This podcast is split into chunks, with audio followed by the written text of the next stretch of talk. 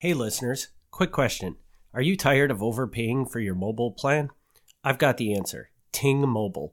Ting Mobile is all about flexibility and savings. You only pay for what you use, no crazy fees or overages. It's perfect for those who want control over their phone bill without s- sacrificing quality. Say goodbye to bloated phone bills. Go to milwaukee mafia dot com slash ting. Ting Mobile. Mobile that makes sense. You're listening to Milwaukee Mafia, your podcast dose of Wisconsin Mafia and true crime history. Hey everybody, welcome back to another episode of the Milwaukee Mafia podcast. I'm Eric. I'm Gavin.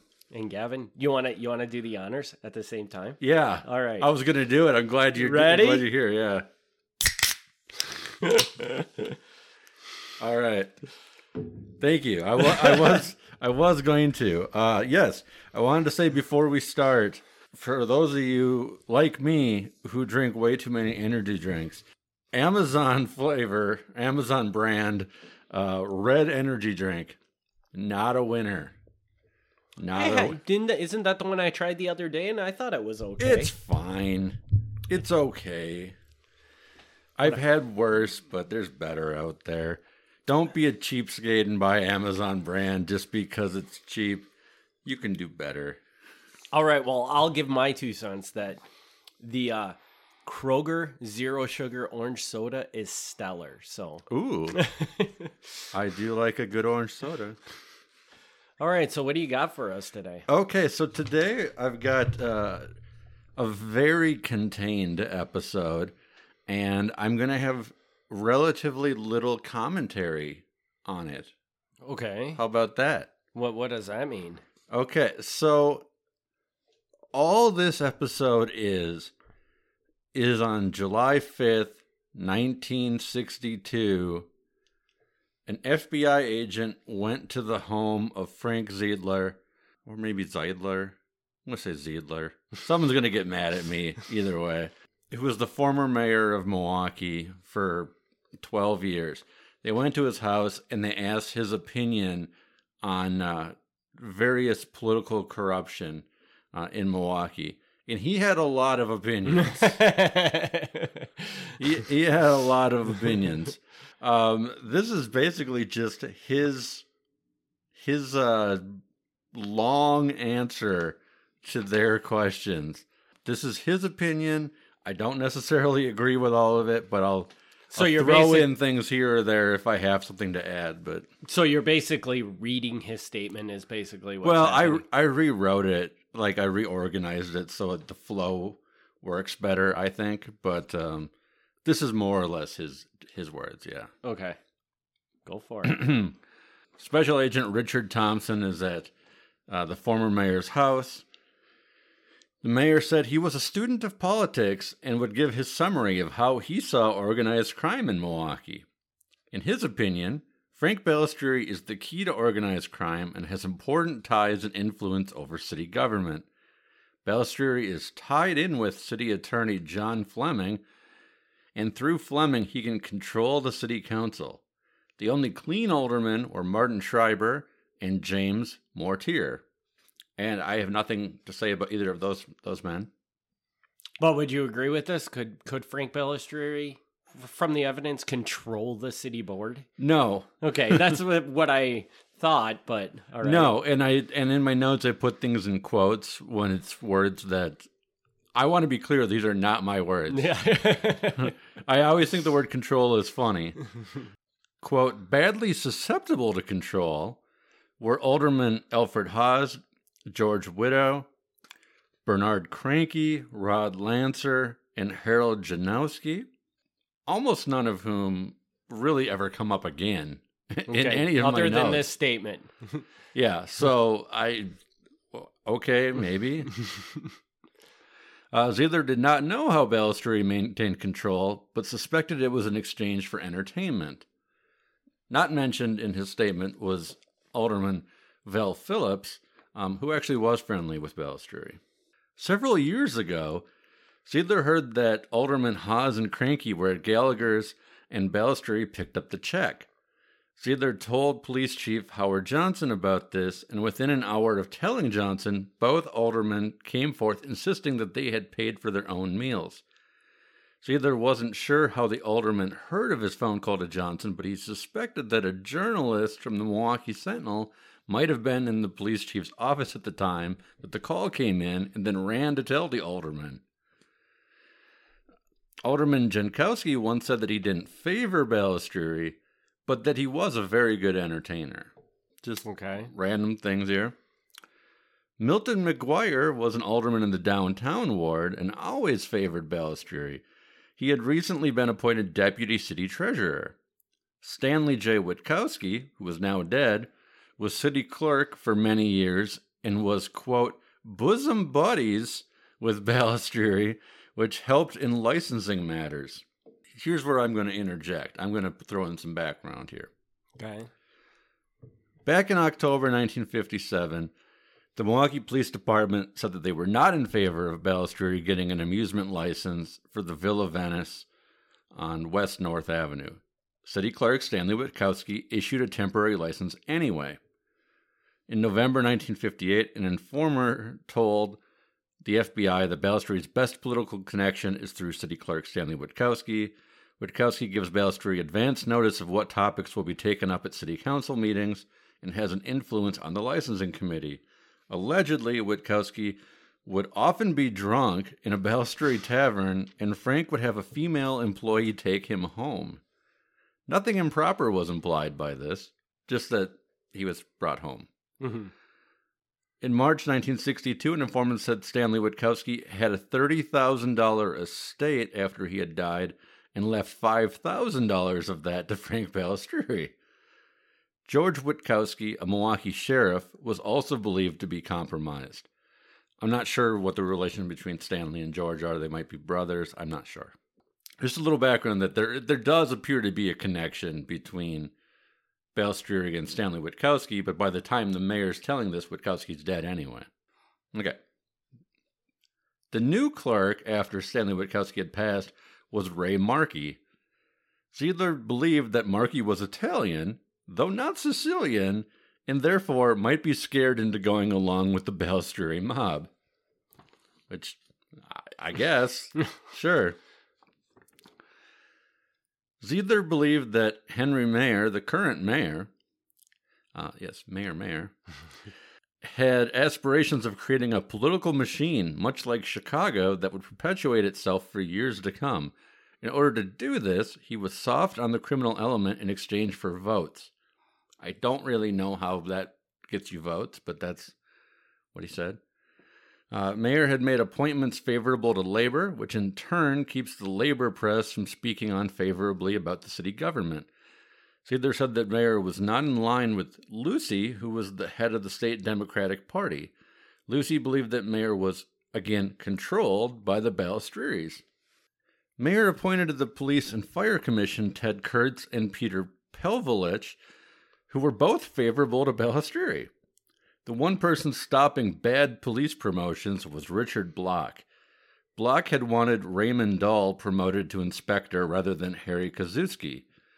Zeidler said that there was allegedly multiple meetings to get Kazuski into an inspector position, including a meeting attended by Mayor Maier at Ralph Capone's house in Mercer, Wisconsin.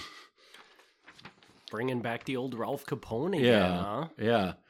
And personally, I th- I think this sounds dumb. I, I, is it possible? Yes. But I, they they brought the mayor of Milwaukee up to the Northwoods to Ralph Capone's house, yeah. entertained him, and told them to promote a police officer? I, maybe? Whoever made that statement didn't realize how far Mercer really yeah. is from Milwaukee. Balistrieri probably had no influence over police captain George Furr, but Furr could be influenced by Balistrieri ally Captain George Sprague. So at this point, I will throw out that Harry Kazuski will probably come up again in the future. Um, he became the head of the vice squad and uh, was not uh, not the cleanest vice squad uh, leader. Again, I have no idea about any Ralph Capone connection, but he, he did he did have some issues. Um, and George Sprague will probably come up again because he ends up being connected to some guys in Chicago, uh, so he's also a little bit uh, questionable. So there, there's kernels of truth in here. Like I, mm. I, some of this I don't know, but along with John Fleming, Balistrieri also had influence over Ray Fleming, the clerk of courts, who in turn was influential over county politicians. The two Flemings have some kind of hold over police captain Steve Dolan.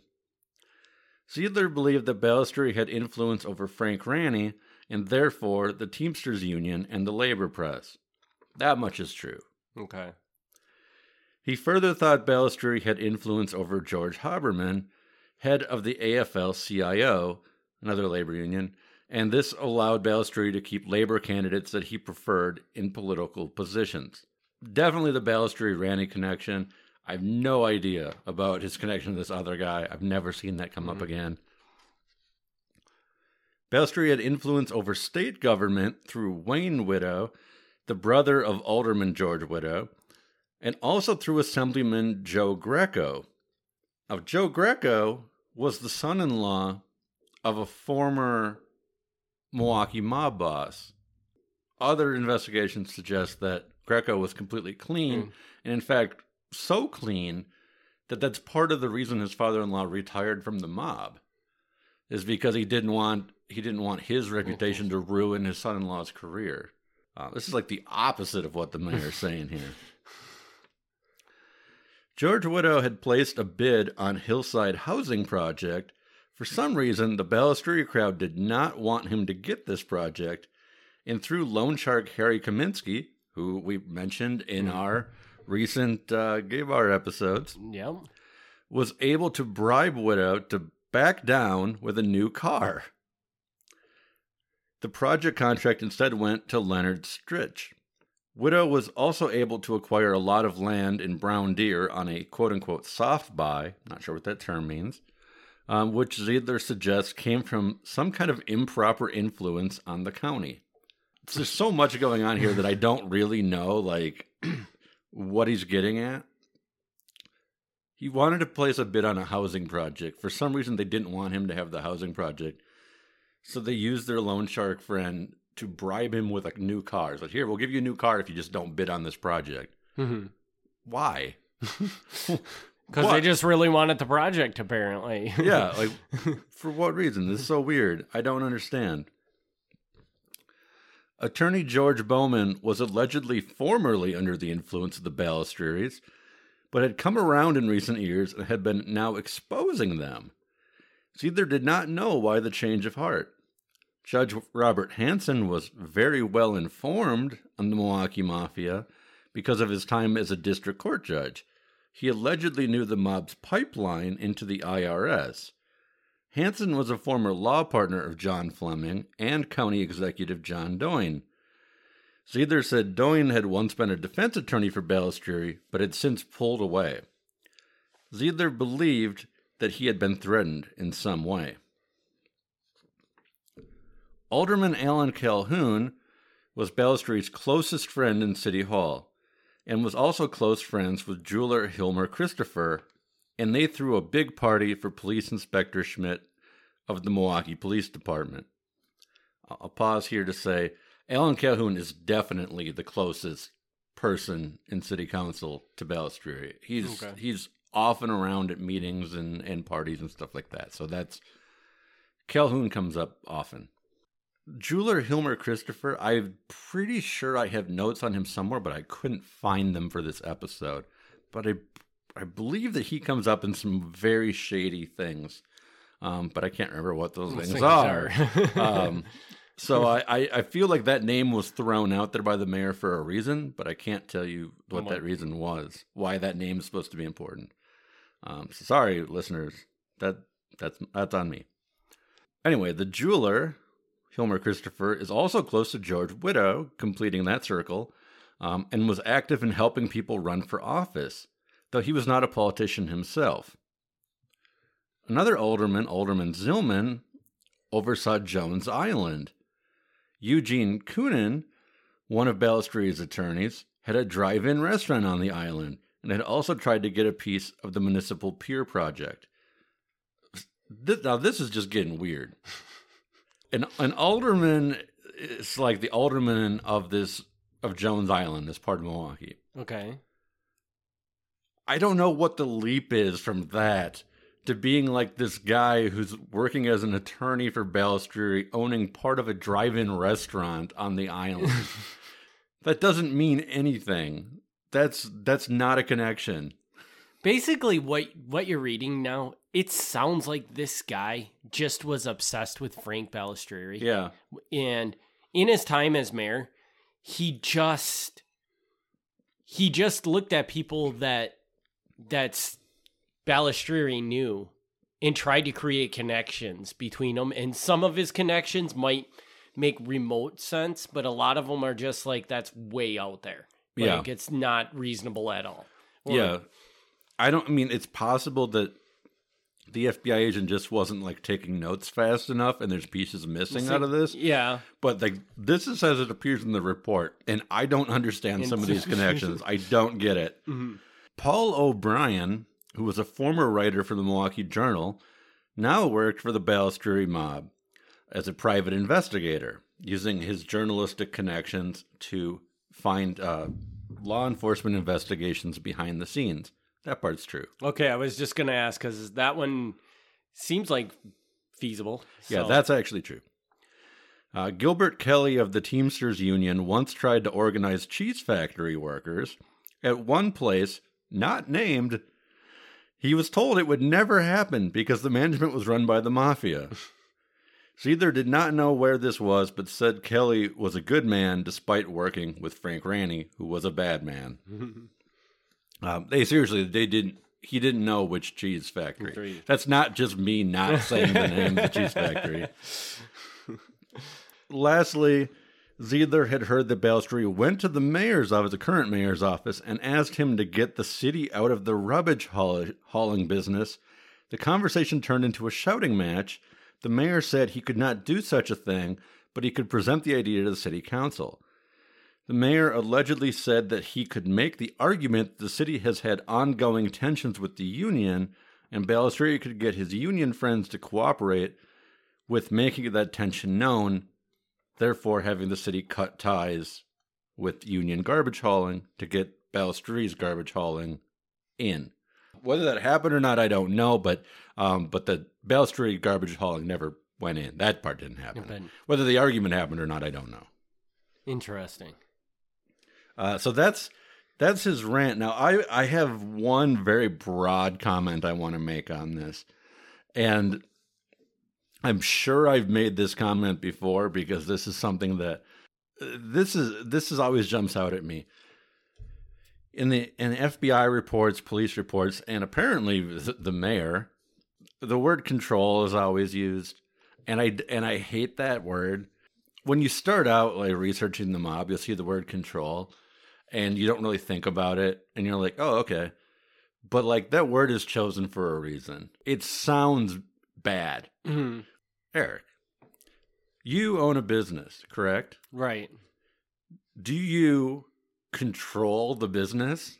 Yeah, you do. I, kind of, yeah. Yeah. But you wouldn't use that word. No. Like... So it's weird when you use it. When you use the word control, it sounds like you're using some kind of evil force. When all it really means, you know, is you have some kind of a, some kind of management or whatever. A lot right. of the times, the right term probably from a business perspective is manage. Yeah, not control. Yeah, right. So it's like a it's a word perfectly chosen to sound worse than it is. It is. and then, and then like the other thing that bothers me is like. All this, like, he has influence over. It sounds bad because you're going in with the mindset that, oh, you know, he's a powerful mafia guy. Mm-hmm. He has influence over. That's bad. In that context, yeah, it's kind of bad. Has influence over doesn't automatically mean something is bad. bad. And it's, it doesn't even mean he may have influence over him. Doesn't mean he's using that influence even, you know? Right. Um. Right. Like, um... I have influence over you, and you have influence over me because we're friends. Yeah. But that doesn't mean I'm going to get you to go rob a bank. You know, like it's that's having influence over isn't necessarily a bad thing. It just means they know people. Right. And a lot of what you read here sounds to me like he's saying he's kind of twisting his words to make it make it sound like, well, Balistrieri knows this guy, so he's obviously manipulating him or mm-hmm. so, in some way. Which we all have to remember that Frank Balistrieri was a very, very successful business owner in Milwaukee right. at this time. Even right. though, yes, he was running the mob, he was also a business owner. Right. And guess what? Business owners, they're going to know people like this, especially when you're running something like a bar that's regulated and the city government is going to be involved in your establishment at time from time to time, whether it be for fire, you know, things or just getting the right permits to run the business. Right. And that's and that's like if you if you chop all this down, you take out all like the the hints and the whatever kind of things he's trying to suggest that I don't even know what he's trying to suggest. The only thing that he really says is that Balistrieri has sometimes gotten favorable treatment from licensing committees, and it's possible that he's getting that favorable treatment because he's giving people drinks or meals at his club. Mm-hmm. Yes, that is political corruption, but that's pretty low. Yeah, that's pretty light political corruption. That's and- that's pretty low because I I have to imagine that's not.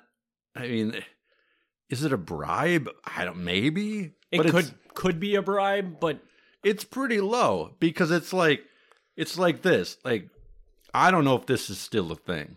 I assume it is, but maybe it's not. But traditionally, you know, like police officers would go on their rounds. They'd stop into a place and they'd get free coffee. Mm-hmm.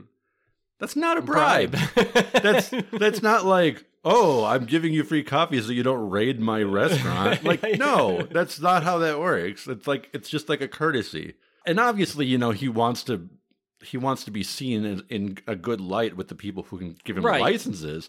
That's pretty low. That's a low bribe if it is a bribe. And a lot of it sounds like a lot of what he's saying in here are things that probably other bar owners in Milwaukee at this time, they probably were doing the same exact thing. They probably were. were, were yeah. With the state go- or with the city government, it's a big deal because he's Frank Balistrieri, he's mafia. Right. Whereas the other bar owner, oh, it's not a big deal because he's just a guy that owns a bar. Right. You know.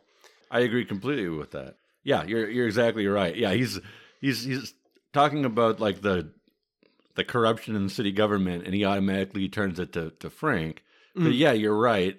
I, I think that's a safe bet that what he's doing is not like, this is some evil mob scheme. Like, no, like... This is what you do, this as, is a what bu- you do. do as a business owner. And this is how you get the city government to, to like you. Like, and, it's not right, but that's probably how it works. And you can argue he may be doing it a little bit more extreme because he also wants to...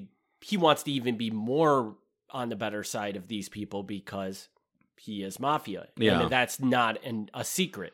I, right. I'm assuming. I'm assuming most of these people know that as well at this point in time. Maybe I I'm think wrong. they. I think they do. I so, th- well, yeah, definitely by this point, yes. But I mean, still, when it's all said and done, I mean, if you ask my opinion, aren't if all he's doing is giving them free food, it's more on them that they're accepting the free food than it's on Frank for giving the free food. I would agree with that as you well. You know, yeah, and again. Are you going to allow a guy to create a, commit a crime just because he gave you a free meal? I think I would like to think most people would not. You know, well, no, like, and I don't, and I don't think so yeah. because um, even though he did have friends on the police department, and there, and you know, like we'll see in some future episodes, you know, there are some some guys who were higher ranking in the police department who, you know, were kind of corrupt or would look the other way. In general. That did not stop the police from harassing the heck out of him. Like, he's no matter what he's doing, I still think he gets more than the average amount of criticism and, and scrutiny. So he's not really getting favorable treatment here. Like, whatever favorable treatment he's getting is more than balanced by how much harassment he's getting. So I do have one more question about this. Yeah. And maybe you did say this and I just missed it, but Why did the Fed, because you said the, the, this was the F B I that went and talked to this mayor. Yes. He's an ex-mayor. Why, what was the reason behind them going and talking to him? Was he just really loud about the fact that he knows about all this corruption in the Milwaukee city government? Or I was, don't know. It wasn't, it wasn't spelled out in the report why they went to, I mean, a lot of times what the F B I does when they're investigating is, you know, they'll just stop into different people who they think know something about something. And this just came out of the general, like, Frank Balistrieri file. So this is like they're just doing a general investigation on him. My guess is just simply that at this point, this mayor is retired. You right. know, he had he had been in office for some time, a considerable amount of time. He knew things, and now he was basically retired. So they thought it, that he would be a good person to ask. That's because... You know, they'll also they'll ask current politicians as well, but the current politicians might not necessarily be as open. Mm-hmm. This guy's got nothing. He doesn't lose. care. Yeah, so he'll he tell you whatever care. whatever he yeah. he thinks. Yeah. Interesting. So I'm guessing it was just a routine thing. It wasn't like they specifically wanted to hear what he had to say, or that he called them up and said, "I got to tell you something." I, I mean, he could have. I don't know, but I'm thinking it was just like they were running through like a checklist of who can we talk to to get Balistrieri sure. background information. I'm just curious. Oh, the other question. Do you, have you ever run into a tie? Did this guy have a relationship with Balistrieri at all? Zeidler? The guy, yeah, the guy that did this statement. Like, did No, he, not really. You, you never I mean, saw he him. was the mayor, but other than that, no. no. Like, I don't even know if they ever, I'm sure they met, but, you know, they, no, not okay. really. Okay, I was just curious. And then I forgot what I was, the other thing I was going to say. Give it one second. Do you got anything else you want, or is this... No, like like I said, this episode's pretty contained. I just wanted to kind of get that statement out there. I, did, I didn't have a way to tie this into a bigger story, so I was just like, I'm just going to let this one go on its own. And and a lot of this, you know, I don't know who these individual aldermen are. They're not really noteworthy, mm-hmm. but for people who are more familiar with like Milwaukee political history, these names might mean more to them than they do to me. You know, throwing it out there for what it's worth. I just think it's really interesting. Just the way that his statement comes out, it just seems like he's filling so many holes yeah, as yeah. he's talking. Like, like he's trying to create something that's, he really has no evidence there because he knows that this person knows that person. And that's just, I don't know. Yeah, it's it's a stretch. It's and, definitely a stretch. And I would love to have been able to get the thoughts of the F B I investigator that was investigating him as he was telling him this, like, like if he would look at this and be like, oh, yeah, this is just all. Yeah, yes, I don't know. You know, like. Yeah, and the agent didn't write any personal commentary on it. I can tell you, not from this report, but from other reports, I can tell you that J. Edgar Hoover, the head of the F B I, did not like this mayor. Okay. Did, did not like him. Because Hoover, I, I probably mentioned this in the past too, but got to assume this is the first episode people listening to. Hoover was really, really funny, in my opinion, because he would write his commentary at the end of reports. Really? Yeah. So he would write like little notes on the end, and then sign. He just signed it with a big H. And a lot of times it's just really dumb things like I agree or get this done or whatever. But then, yeah, there was one report where the mayor came up and Hoover writes underneath it, like, this guy is a bigot. And I'm like, where did this come from? Like, there was nothing in there to suggest that. And, and I think this is just speculation, but I think the reason is because Zeidler was like the last socialist mayor of Milwaukee, and I have to suspect that that therefore made him not a friend of Hoover, because mm-hmm. you know Hoover hated the socialists, the communists, and all that. Which, unfortunately for him, Milwaukee had a long history of that. Right. So uh, I'm thinking it kind of grew out of that. There was nothing that that made him in this see- guy's background where he said anything offensive. So I don't know what that comment was. That is so crazy. But yeah, so. Hoover would just write little notes on, on the things that are in the margins. And it, and it's funny because at the time that he wrote them, like he didn't know anybody would ever see them because the, the Freedom of Information Act didn't come out until seventy-two? I could be wrong on that, but it was it was well after the time that Hoover was writing all these notes. Yeah, so I mean, he didn't think anybody outside the F B I would ever see them. Yeah, and, and the fact that he writes he's a bigot, I mean, that's a little unprofessional. Yeah, but he was know, the head of the F B I. Yeah, he could so, do whatever he wanted. All right, well, do you got anything else with this one, no, or should we wrap it up? We can wrap it up. All right, well, as always, if you enjoy this podcast, please leave us a review on your favorite podcast player. We do have a Patreon. You can check that out at patreon.com slash Milwaukee Mafia. And Gavin, where can people contact you? They can contact me, milwaukeemafia at gmail dot com. And I'm actually going to second the uh, idea of signing up for the Patreon. Um, we just recently did a really great interview that we put on the Patreon, and that's not worth your two dollars. I don't know what, what is. is. So, yeah. So seriously, even if you just sign up for a month or two and then drop out, I don't care. Mm-hmm. I assure you, it'll it's be worth, worth that. It. Just just to give everybody the heads up, that interview does not really have connections to the mafia, but it is just a really, really, really good story. Yeah, it's, murder it's in... so loosely connected. It's more loosely connected than with stuff the mayor said. This, but but it is a great Milwaukee, Milwaukee crime story. story. So, yeah. So, all right, with that, we will uh, wrap this one up. We'll be back next week with a Patreon episode and two weeks with a Mafia episode. Thanks, everybody, for tuning in. Thanks for tuning in to the Milwaukee Mafia podcast. Join us next time for another look back at Wisconsin Mafia and true crime history.